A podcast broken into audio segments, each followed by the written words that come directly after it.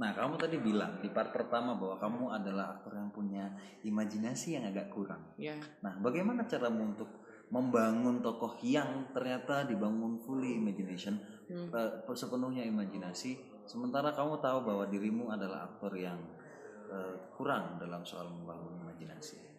Kebetulan tokohnya kan memang tidak secara karakter sebenarnya tidak karakter personal standarnya ya, Hmm. tidak terlalu unik juga. Jadi memang yang bisa dicuplik dari kehidupan sehari-hari aja. Aku masih punya pengalaman hidupnya gitu. Eh, dia memasak, aku masih punya pengalaman memasak. Dia mengurus anaknya, aku masih punya pengalaman nurturing gitu. Terus eh, dia menjaga suaminya, aku juga punya pengalaman relationship. Itu yang bisa digunakan. Bersih bersih rumah gitu. Nah itu eh, mungkin ibuku seneng karena aku jadi lebih sering ngepel aja kali ya gitu di rumah Hmm. dan menyelesaikan yang lainnya.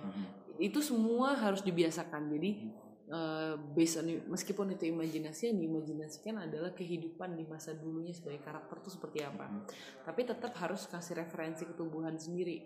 Jadi harus disiapin tidur di setnya, nyapu setiap pagi, buka-bukain pintunya semua, merasakan anginnya masuk, sinar mataharinya masuk gitu. Itu pasti berbeda. Jadi eh, itu yang aku biasakan. Nggak nggak bisa semuanya dari imajinasi, tapi harus ada yang dialami kemudian digabung-gabung.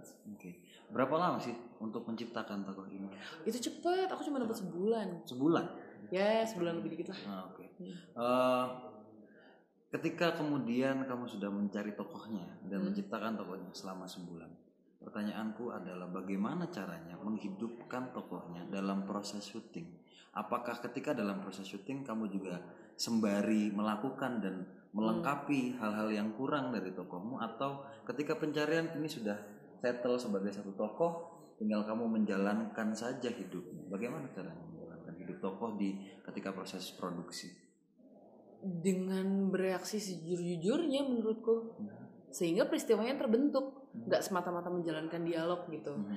Dan selama proses tentunya kita akan lebih kenal lagi sama partner main kita. Nah itu yang kemudian membentuk kita menurut aku. Mhm. Dan juga reaksi-reaksi terhadap setting yang udah dibikin gitu. Mhm. Meskipun aku tidur di rumah set, di rumah set, tapi begitu itu ditata lagi sedemikian rupa itu kan akan terasa berbeda. Auranya lain juga gitu. Apalagi kita selalu berdoa minta kalau eh, aku menjadi seseorang minta dimasukin dimasukin jiwanya gitu supaya ruhnya tuh biar keluar gitu. Biar ada biar bener- bener-bener mewujud. Dan untungnya karena penakut banget dan itu film horor Mhm. jadi aku harus pikiranku harus jalan terus nggak boleh kosong Mhm. nah eh, mungkin dengan adanya pikiran itu membantu karakternya yang lagi banyak pikiran Mhm. jadi Mhm. yang yang dimanfaatkan adalah aspek-aspek yang serupa kemudian dijahit jadi satu Mhm. bagian kalau aku sih gitu ya Mhm. Oke, jadi ketika Hmm. eh, menjalankan hidup tokoh menggunakan data-data yang sudah kamu dapatkan. Iya betul betul betul. Oh sama aku merasa capek kalau harus keluar masuk peran terus menerus. Oke, oke. Jadi begitu harus masuk, misalkan di hari pertama semuanya udah tahu. Aku dari awal tuh aku suka bikin konsen. Jadi dari awal aku udah bilang mohon maaf ini pasti akan ka- ka- kalau aku terlihat depresif atau aku Mhm. kayak nggak menjawab ketika dipanggil aku minta maaf ya. Hmm.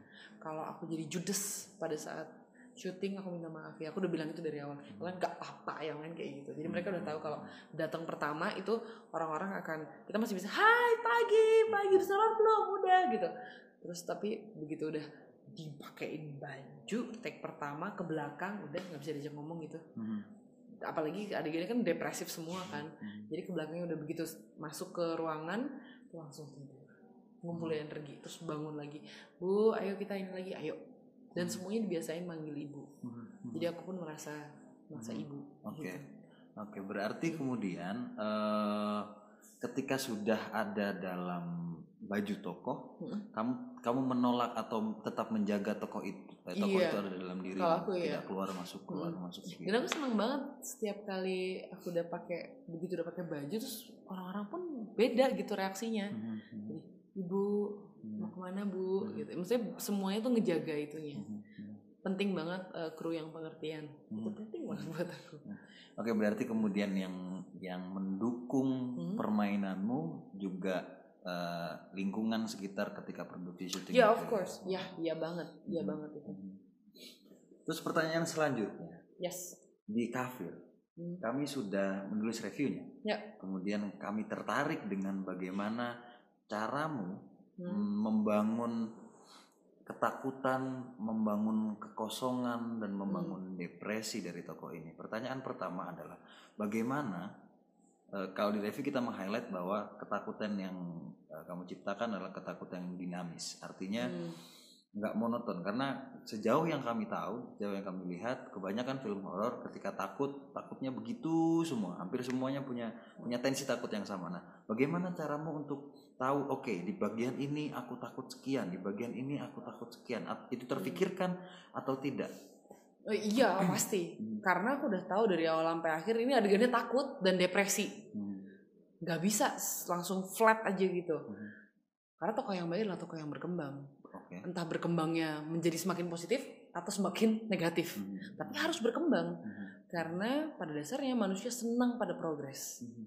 manusia akan jengah pada sesuatu yang stagnan Hmm. jadi aku udah tahu dari awal nah, a- ada grafik yang harus aku patuhi gitu Oke. karena grafik ini eh, kalau dulu masih bilang titian emosi namanya Hmm. karena kondisi-kondisi emosi ini eh, adalah yang menentukan bagaimana sebenarnya tekanan yang dialami oleh filmnya Hmm. gitu grafik grafikku dan grafik filmnya tuh hampir mirip gitu Hmm. karena kebetulan tokohnya kan yang membawa cerita ya Hmm. jadi memang aku harus berhati-hati aja gitu Hmm. untuk memastikan ka- apalagi kalau lompat adegannya hari ini syuting adegan 2 terus adegan 36 terus besoknya adegan 3 ya Hmm. dan kemarin gimana adegan duanya nah itu itu aku harus ekstra hati-hati di situ Hmm. tapi sebenarnya ini sama halnya dengan sebelumnya ada film namanya Bangkit Hmm. di situ adeganku banyak banget nangis dari awal sampai akhir Hmm. tapi aku dibilangin tolong menja tolong dijaga grafik filmnya gitu Hmm. Eh, dramaturginya harus bener gitu Hmm. jadi eh, aku bener-bener berusaha untuk ngikutin bukan persoalan nangisnya kayak apa atau takutnya kayak apa bukan bukan itu Hmm. yang dicari justru balik lagi ke motivasinya Hmm. motivasi kan beda ya takut karena mau kehilangan eh, dompet Hmm. sama takut karena besok adalah kiamat gitu. Itu kan beda gitu. Kupikir perbedaan motivasi akan hadirnya keluarannya juga beda. Hmm. jadi memang memang selain grafiknya diperhatikan dengan baik tapi motivasi di balik ketakutannya yang harus Hmm. disesuaikan. Dan ternyata harus banyak berkaca. Kenapa? Karena eh, lagi-lagi aku juga bukan orang yang kalau takut terus tahu gimana muka gue gitu kan. Itu kan reaksi spontan. Me- me- recreate spontaneity itu nggak gampang menurutku. Jadi ketika harus nengok dan kaget oke sekarang 321 nengok kaget ya. Itu kan aneh ya. Kita kaget sampai dikagetin gitu sama kaget yang di gitu kan aneh. Dan ternyata takut itu memang banyak macamnya. Gesture takut tuh banyak modelnya. Dan kalau misalkan kita nonton film ada yang oh, Susana melotot melotot gitu kan. Tapi kalau aku melotot belum tentu cakep kayak Susana belum tentu gitu. Jadi emang beda bentuknya dan aku pikir nggak perlu mengcopy orang lain. Yang perlu disadari adalah seberapa jauh kita bisa push diri kita untuk menunjukkan range ras eh, range emosinya. Mulai dari sangat tidak takut tidak takut agak takut sampai dengan sangat amat takut gitu. Itu beda. Terus itu ada yang pakai suara ada yang pakai gerak ada yang pakai mimik ada yang justru kita mainin tiga reaksi. Eh, fight flight dan freeze. Hmm. itu tiga dimensi itu udah beda. Yang satu fight agresif tanggapannya yang satu flight kayak mau kabur yang satu lagi justru freeze. Terdiam gitu. Nah pola reaksi ini bisa dimanfaatin buat buat karakter sih menurut aku. Hmm.